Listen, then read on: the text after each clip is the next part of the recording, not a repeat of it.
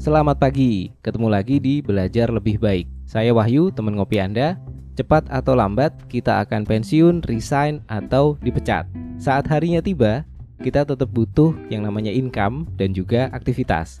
Bahkan walaupun misal teman-teman sudah banyak tabungan pensiun, tetap akan butuh aktivitas supaya sehat badan, sehat mental, dan tentunya bahagia. Nah, kita sekarang spesifik ke teman-teman yang pengen mulai usaha. Biasanya ada pertanyaan, bingung mau coba usaha apa ya? Oke, ada banyak sekali referensi yang kurang lebih kalau diringkas seperti berikut ini. Anda bisa memulai usaha di hal yang memenuhi tiga hal, yaitu pertama, Anda bisa menjalankan. Kedua, Anda menyukai. Kemudian yang ketiga, orang membutuhkan atau ada customernya. Simpel kan? Nah, Biasanya yang terjadi adalah cuma memenuhi satu atau dua dari tiga hal tadi. Jadi kadang usahanya jalan, customernya ada, tapi nggak menikmati.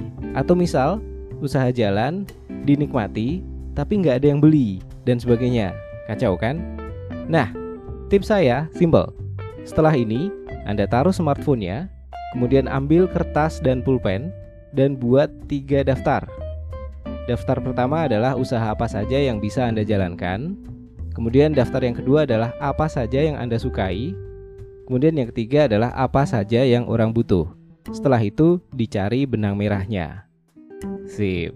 Terus pertanyaan berikutnya, mulainya kapan dan bagaimana mulainya?